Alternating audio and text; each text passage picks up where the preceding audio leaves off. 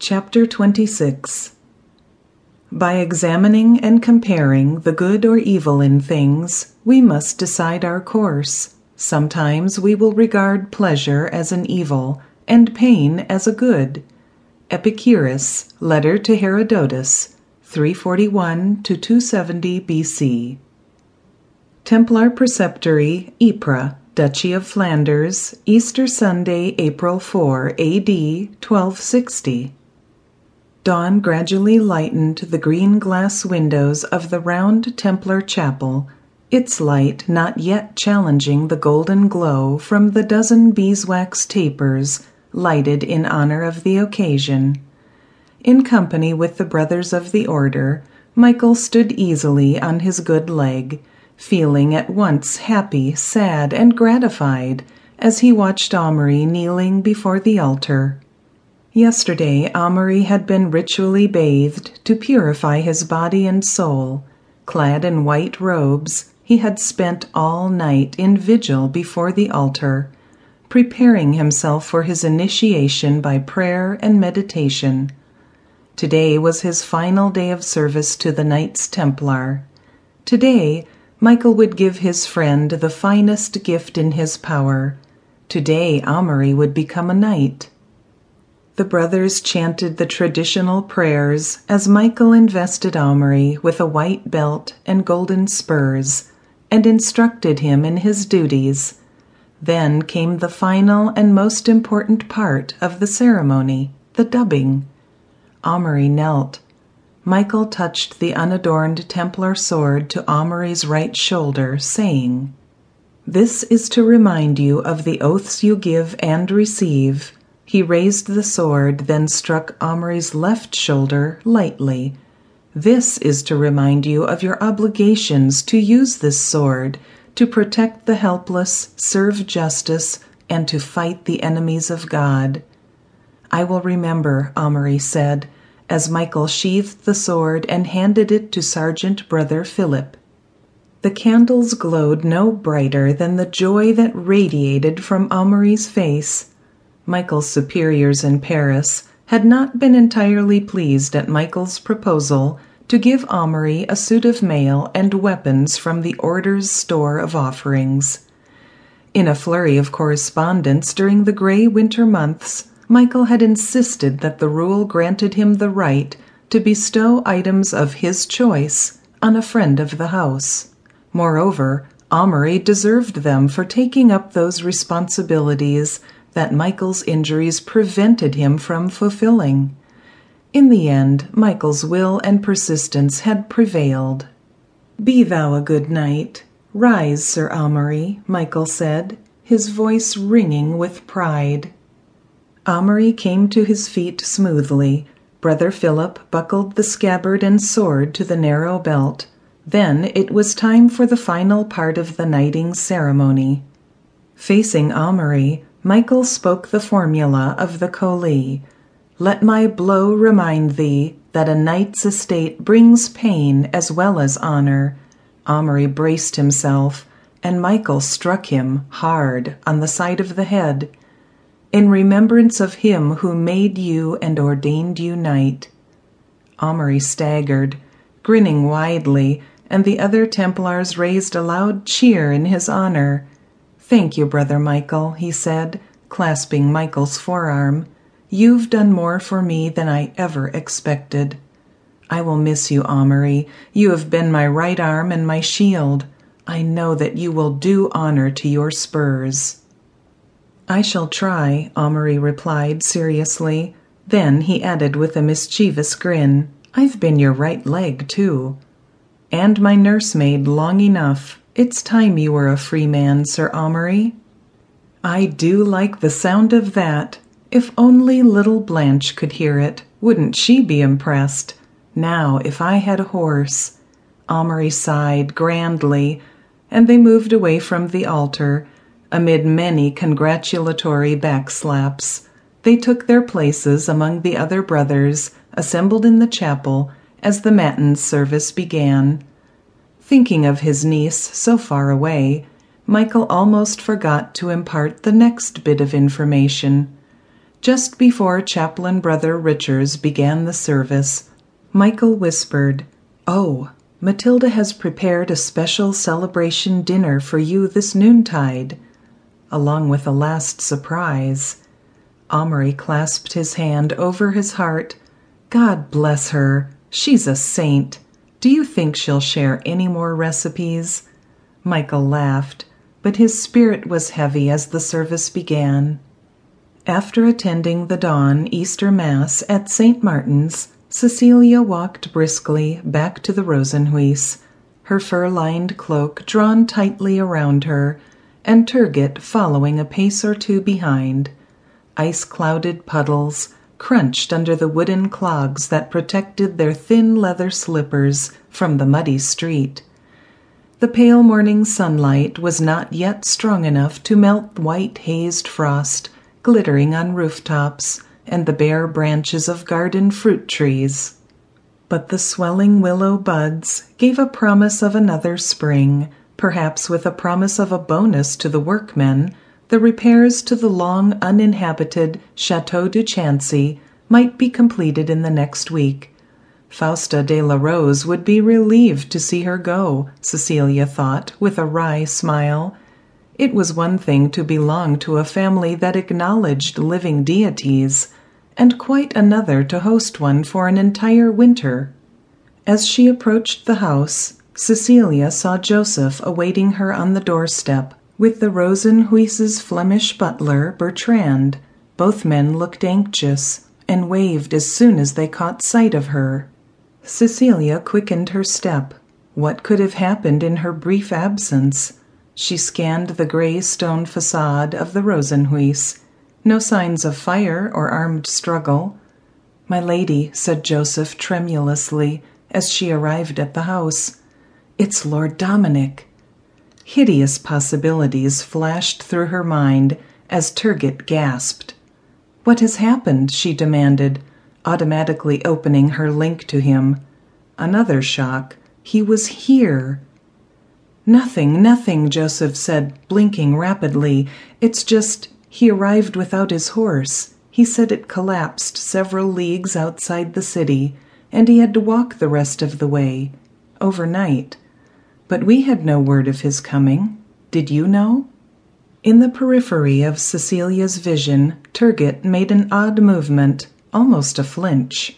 Cecilia turned and saw that her maid's olive complexion had turned to ivory. Turgot's stricken glance met Cecilia's for an instant, then skittered away. The treacherous little fool! Cecilia felt a sick lurch. He refuses all refreshment, my lady, added Bertrand, clearly avoiding blame for inadequate hospitality. Joseph frowned. I worry that he carries bad news. Cecilia cursed both Turgot and Dominic silently, and hastened to reassure Joseph. I think not. I believe he is merely eager to investigate something I found. She could not say more in the presence of the butler, but instead made the sign for Apkallu in the house's sign language.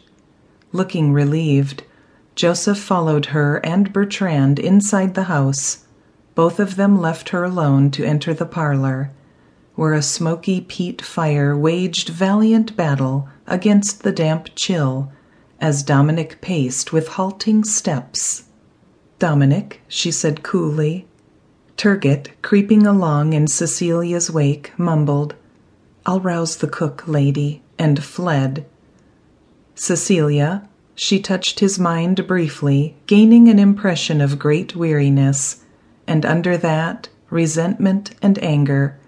His pale skin was stained with exhaustion and travel grime, the lines of his face deep cut.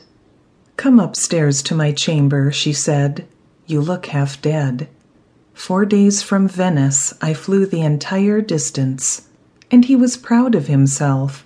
She did not speak again until they had climbed the stairs to the privacy of her chamber and then he forestalled her. As soon as she closed the door, he demanded, Where is Michael? I want to see him. He was like a clay jar containing Greek fire, Cecilia thought. Liable to explode and rain fiery destruction everywhere. And yet he was wholly alive in a way that she had not seen him since Beziers. Michael is nearby, she said, donning tranquillity like a coat of mail, but you need refreshment and sleep first. Sleep be damned, I need to see him now, he rasped. Turgot entered the room, carrying a tray with one goblet and large jugs each of blood, broth, and milk. She set the tray on the table and bowed gracefully. Welcome to Ypres, Lord Dominic.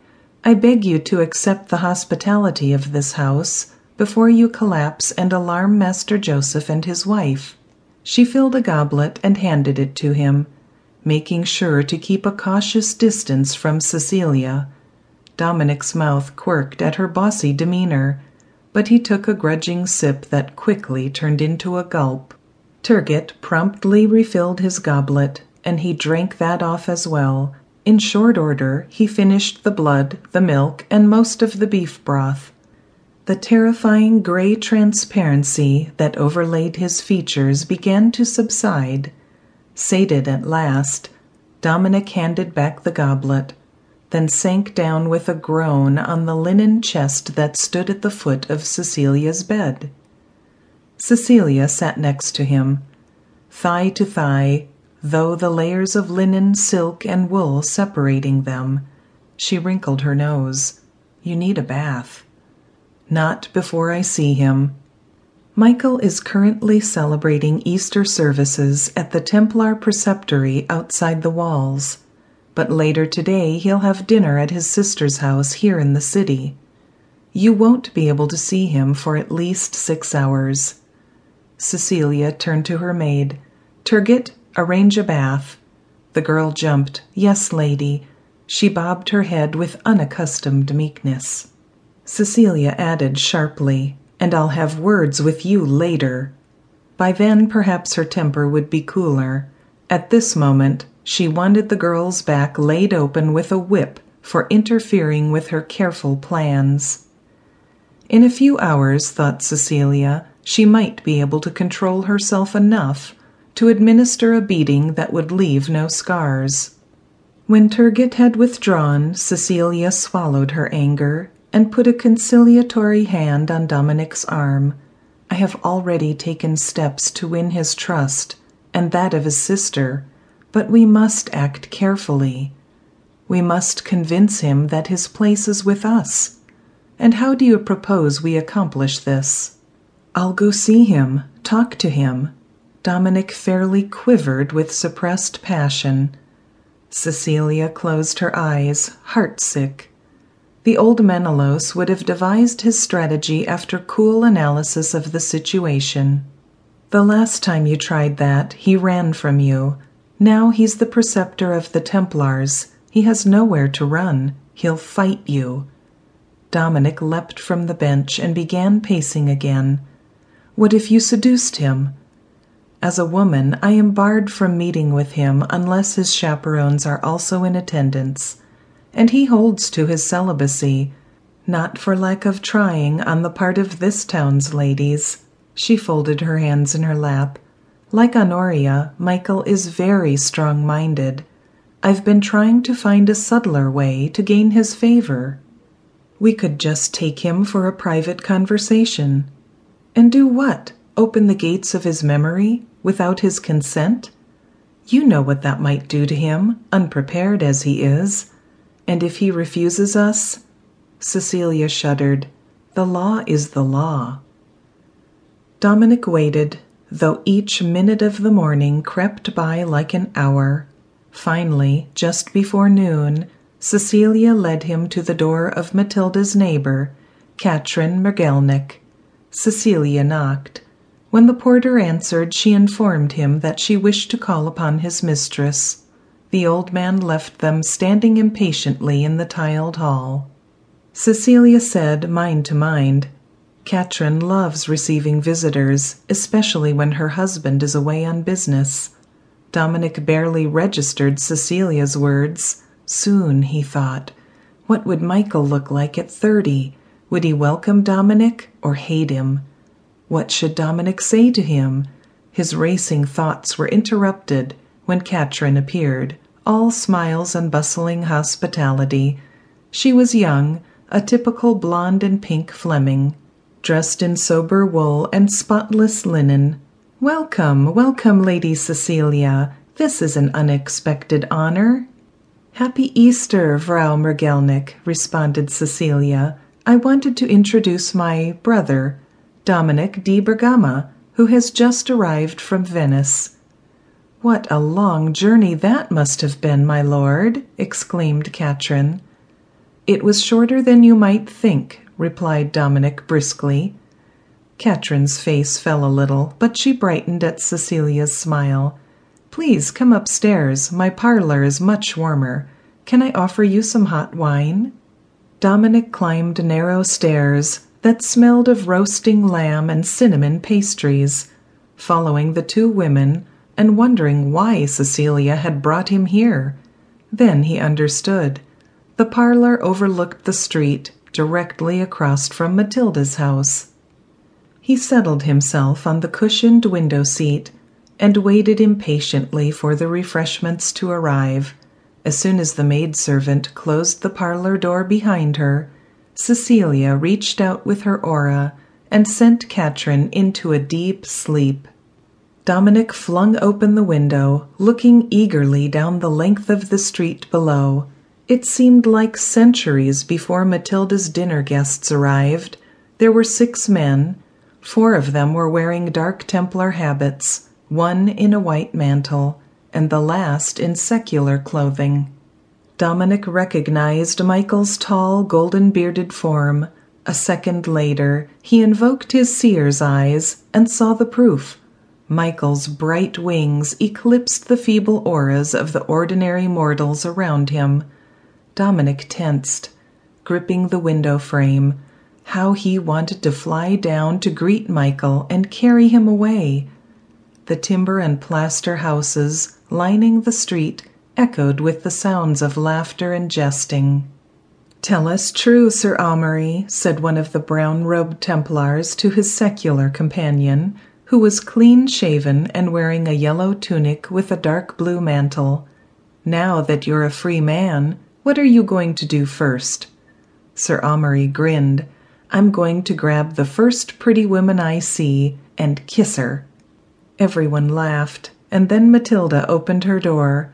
Dominic saw that she, too, possessed the bright aura of an Apkallu, but it was tarnished with the blotches of disease.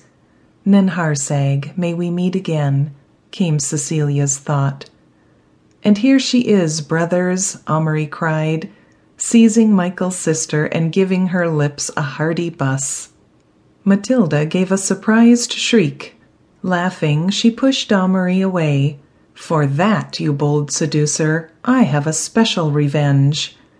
A groom emerged from a nearby alley and led a splendid chestnut destrier towards the men.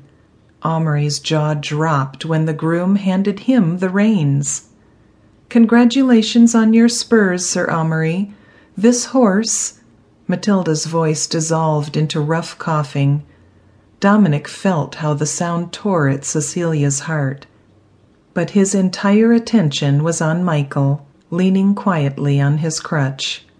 Matilda continued, This horse, for all you've done for my brother and for our family, I want to give. Madam Matilda, Amaury choked. He cast an odd glance at the tall Ardennais gelding. Treat him well, Sir Amaury, and he will bear you to the ends of the earth, Michael said, though I hope you will not go so far. Brother Michael, Madam Matilda, thank you, thank you. Michael made a fending off gesture. A hundred times you've thanked me already. You earned your spurs by your faithful service. No more thanking, I beg you. The other Templars laughed. Brothers, please come in for dinner, Matilda said. Sir Amaury, I promise that your horse will be waiting for you when you're finished. Amaury left off stroking his new mount's nose and handed the reins reluctantly back to the groom. But he looked longingly over his shoulder as he walked away. You'll be riding out in the morning, then? Michael asked as they entered the house. The door closed, and the only sound in the street was the jingling of the gelding's harness as the groom led him back to the stables. Dominic turned to Cecilia, feeling as joyful as sunlight on snow. All these years I had hoped, but I had not really expected. Cecilia, we must convince him. Cecilia placed her hands over his. We shall try. Now come away and get some sleep.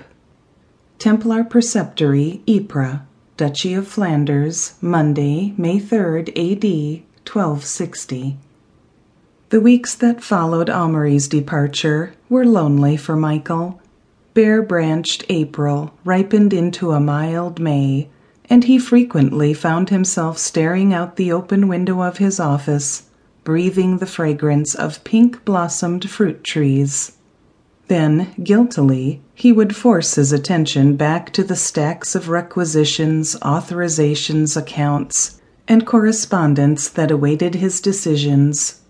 He wondered how Amaury was faring with his sweetheart, and Blanche with her betrothed. Were they well? Happy? Perhaps because it was spring, or because Amaury had left for the love of a woman, Michael found himself increasingly tormented by unchaste thoughts. Celibacy of all his vows had been the easiest to keep, because the chronic pain in his leg dampened desire. But now, with his pain easing, he began to notice soft curves under brightly colored gowns, tendrils of hair peeking out from head dresses, the white skin of cheek and throat.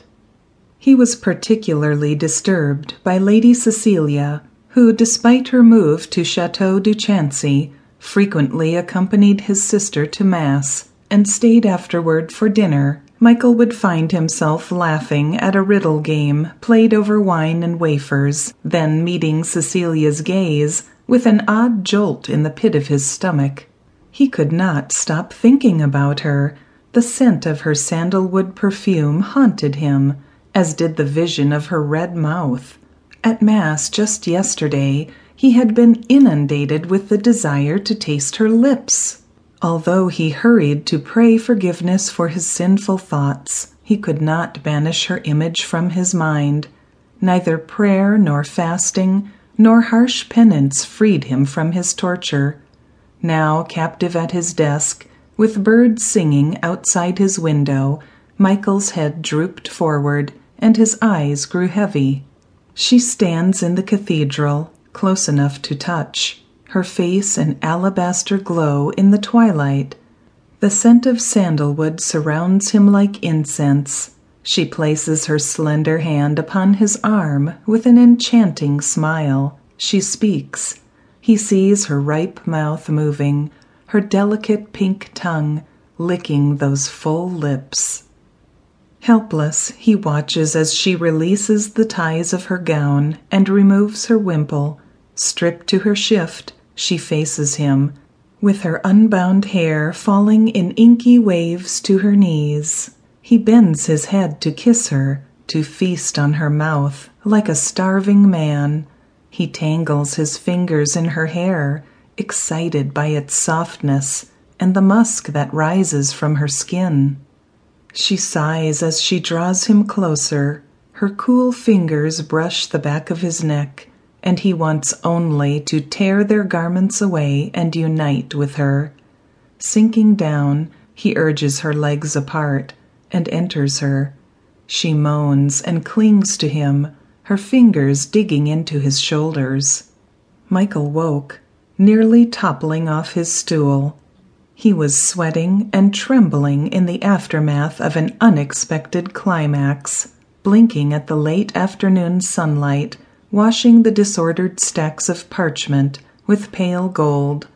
He glanced around guiltily, wondering if any of the brothers had noticed his sinful dreaming, but no one came to bother him, except some inquisitive bees from the garden. Ashamed of his weakness, Michael picked up his quill and began to write, repeating paternosters in his head, but both prayers and work were unsuccessful at driving the vivid carnal dream from his mind. Chateau du Chancy. When will he be ready to accept our invitation? Dominic asked yet again as he paced back and forth next to Cecilia's bed. They officially had separate chambers in the Chateau du Chancy to keep up the guise of being brother and sister. Why is it taking so long? Cecilia sighed and stared at the bed hangings. I mislike invading his thoughts. It's exhausting. He resists my every suggestion. Dominic's mouth turned downward in displeasure. Then we must do something else. What does he want? What does he need? Let us find a lever to move him. She rolled over, hiding her face in the pillow. You do have something. What is it? Dominic leaned over the bed and stroked her hair. Tell me, he wheedled. She hated that tone in his voice, the obsession in his eyes. I brought with me. His skilled fingers traced their way down the sensitive skin of her throat. She shivered with pleasure, then continued. Sherabet met Roland's brother in Acre and identified him as Utu who was.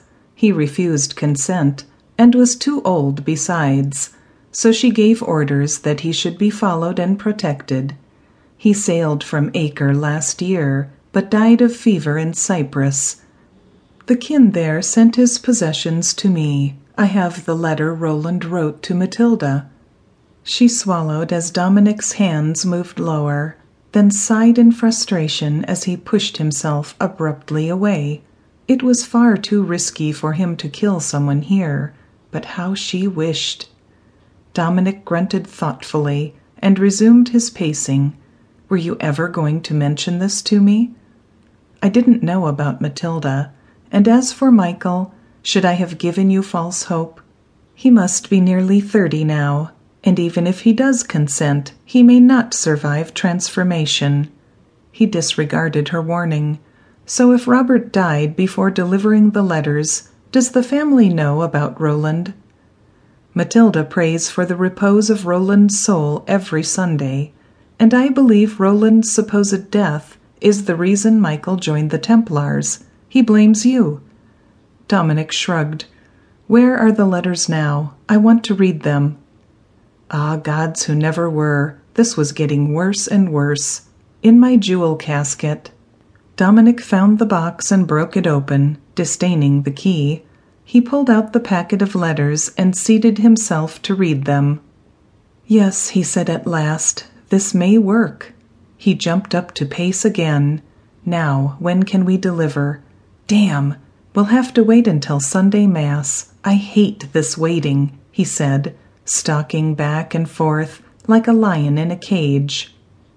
St. Martin's Church, Ypres, Duchy of Flanders, Sunday, May 9th, A.D. 1260. The scent of sandalwood coiled like a serpent beneath the hymns and sermon. Michael gritted his teeth and resolutely faced the front of the church, but he could see Cecilia's gold embroidered sleeve out of the corner of his eye.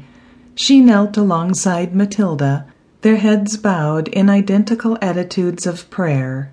In his dream last night, Cecilia had also been kneeling, but in the very opposite of prayer. Her fingers had been cool against his heated flesh, and her mouth. Michael stifled a groan and focused on the priest's Latin phrases, willing the holy words to drive away the terrible weakness of his flesh. He did not blame Cecilia for his plight. It was his own carnal nature that made him take her delicate flirtation as a challenge to his vows. The prayer ended, and Michael staggered to his feet. His leg, stiffer than usual, twinged fiercely. He missed Blanche's quick, unobtrusive hand under his elbow. The priest read from the Gospels. Beloved, each good gift and every best favor comes from above comes down from the Father of the lights of the sky, who has never known change, who is never shadowed over, So strip away everything filthy, every vicious excess. Humbly welcome the revelation that has struck its roots into you, that has the power to save your souls. Oh God, how he wanted to save his soul! A draught stirred and sent another coil of Cecilia's perfume to snare his thoughts. Cecilia bided her time. After the priest droned the final blessing, she turned to Matilda and Michael. I was late this morning because a courier arrived, bringing sad tidings. Oh, I'm sorry to hear that, Matilda said, putting a hand on Cecilia's arm. Cecilia bowed her head. It's not my grief, I'm regret to say. I received word that your cousin, Sir Robert de departed this life last year. How did he die? Michael asked. Matilda crossed herself. Poor cousin Robert. Do Aunt Blanche and Uncle Ulrich, his parents, know yet? He was struck down by a fever while traveling home on a ship owned by the House of the Rose, Cecilia said keeping her link open to Dominic. The letters he carried were sent here. Matilda, one of the letters is addressed to you. She motioned to Turgot, who instantly broke off her animated conversation with one of the handsome young Vandermeusen sons and came over. In the aftermath of Cecilia's calculated punishment at Eastertide, Turgot had been punctilious in her duties and considerably less impudent.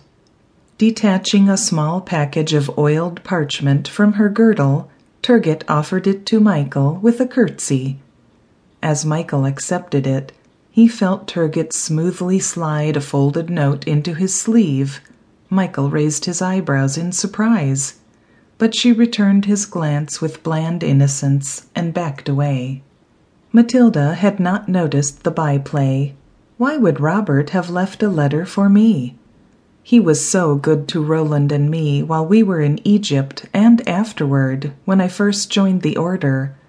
Michael lifted the packet into a beam of sunshine coming from the high windows of the choir. This is very fine handwriting. Shall I open it and read it for you, Maudie? Yes, please. Matilda moved slightly to stand with her brother in the shaft of light. Michael took his belt knife and severed the ribbons fastening the packet.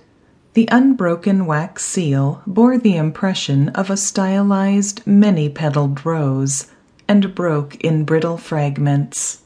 He unfolded the oiled parchment, and a string of blue faience beads slid out.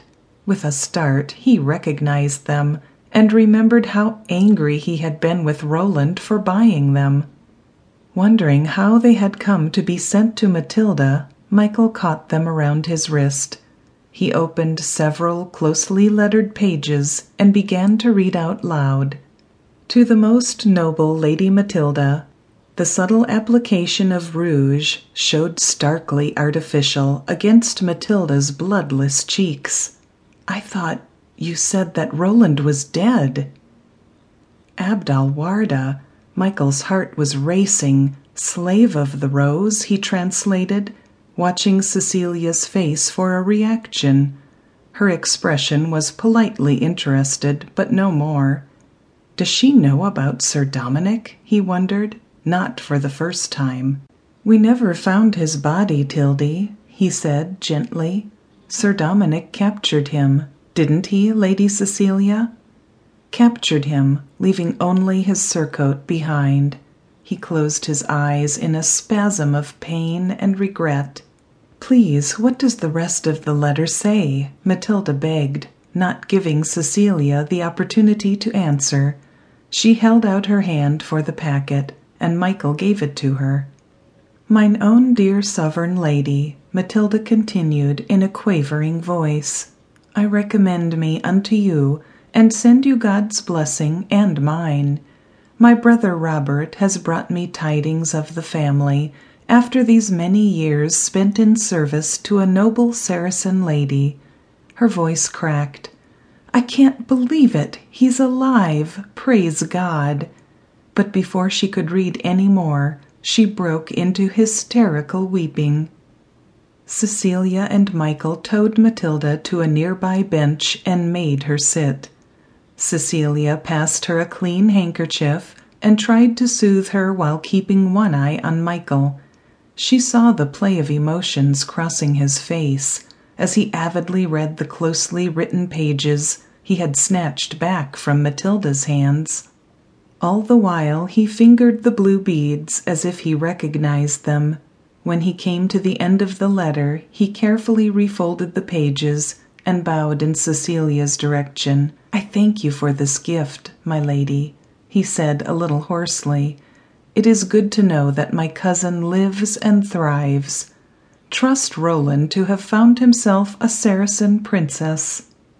His sister smiled as she dried the last of her tears. Roland, oh, do you think I could write him in return? Allow me to offer the services of the couriers of my house, Cecilia said. That will be the fastest way to correspond with your cousin. Thank you. On impulse, Matilda leaned forward and kissed Cecilia's cheek. You have been so good to us. Startled and discomfited by this impulsive display of affection, Cecilia gave a gracious nod, collected Turgot, and took her leave. Enough meddling for one day. Back at Matilda's house, Michael sat with his sister and Sergeant Brother Philip. In the parlor, as she read the letter again, when she was done, he offered his arm to help her rise, and the stiff crinkle of parchment inside his sleeve reminded him of the note Turgot had slipped him. Had Cecilia somehow sensed his shameful lust for her to suddenly act so boldly? He knew himself for a sinner, so he contained his curiosity as he and Brother Philip followed Matilda to the house's great chamber for Sunday dinner. Matilda, her cheeks flushed and eyes bright with joy, enjoyed the excellent roast capon and spiced croquettes of fish with a hearty appetite. By contrast, Michael scarcely ate a bite. His initial joy had burnt down to a vast relief that he had not been responsible for Roland's death after all. And then jealousy set in was his cousin truly as happy as his letter had represented him? During all the years of his penance among the Templars, Roland had been living in luxury, experiencing adventures that Michael had only dreamed of. Roland, wealthy, honored, and apostate, living in a house of reputed sorcerers. Michael had a disconcertingly vivid flash of Mansura and his cousin in a turban and Saracen robes, standing over the bloodied corpse of a knight. A throbbing headache seized him, nearly blinding in its intensity. Michael drained several cups of spiced and sugared wine in an attempt to deaden the pain, and forced himself to pay attention to Matilda's chatter as she debated what tidbits of news to include in her letter to Roland. The servants brought out a course of stewed eel and a salad of fresh greens with sugared violets, but Michael could only push a small portion around on his trencher while his headache wielded mace and mallet inside his skull. Finally, it was time to return to the preceptory for nones. The cool breeze of the summer afternoon cleared his head, and the headache began to recede. It was past sunset when Michael finally found the privacy to light a candle in his office and read Cecilia's note. The expensive paper had been perfumed with sandalwood, and the faint scent made his pulse pound. Brother Michael, I recommend me unto you, and etc. As you have heard by now, your kinsman, Sir Roland de Agincourt, has taken service with the House of the Rose. I wish to meet with you privately, and soon, regarding a related matter. By my own hand, Cecilia Le Byzantine. He was deeply disappointed. He had thought her so noble, generous, and true. Yet here was proof of her duplicity. She knew that a private meeting would be a violation of his vows and the ruin of his career. He had been the recipient of too many missives just like this one to fall for her ruse. Related matters, indeed! Did she take him for a fool? Well, maybe she did. And maybe he was. Look at him, mooning over Roland's death for almost ten years, while his cousin enjoyed wealth, travels, and a beautiful mistress. Michael clutched his head. Envy and sorrow and gladness and confusion roiled through him. He was glad Roland was alive, but his cousin's supposed death had been the beginning of his own life with the Templars. Now the foundations of that life proved rotten and crumbling. Parchment crackled under his elbow, another requisition for men and equipment for the endless struggle in the Holy Land. Sometimes it seemed he pushed men and horses into a bottomless maw which never gave anything back save it was mangled. And every year the reason for all the effort slipped further away. Could Christians ever recapture Jerusalem again? What difference did doing his duty make? His hand crushed Cecilia's note. The scent of sandalwood ignited his sinful lust. Yes, he wanted Cecilia. He wanted to go to her and sin, and forget the wasteland of his life for one sweet hour. But when that hour was done, he would be stripped of his honor, his rank, of the very clothes on his back, forced to eat his meals with the dogs on the floor, for there would be no concealing his crime. He could not sin and lie about it as a Templar, he was sworn never to speak a falsehood. If he had never joined the Templars, he could have gone to her, swived her, and worried only about the sin of fornication. But if he were not a Templar, what would he be? A landless cripple in his father's hall? Or dead long since in Egypt or elsewhere? His life as a Templar had meaning even if it wasn't always as exciting or interesting as the life that Sir Dominic had once promised him. He was old enough now to understand the truth of the order's promise to him. Much pain and suffering for the glory of God. He had given his word and must keep it to be true to himself. Taking up the crumpled scrap of note, Michael smoothed it out and scrawled across it. Lady, you know I cannot.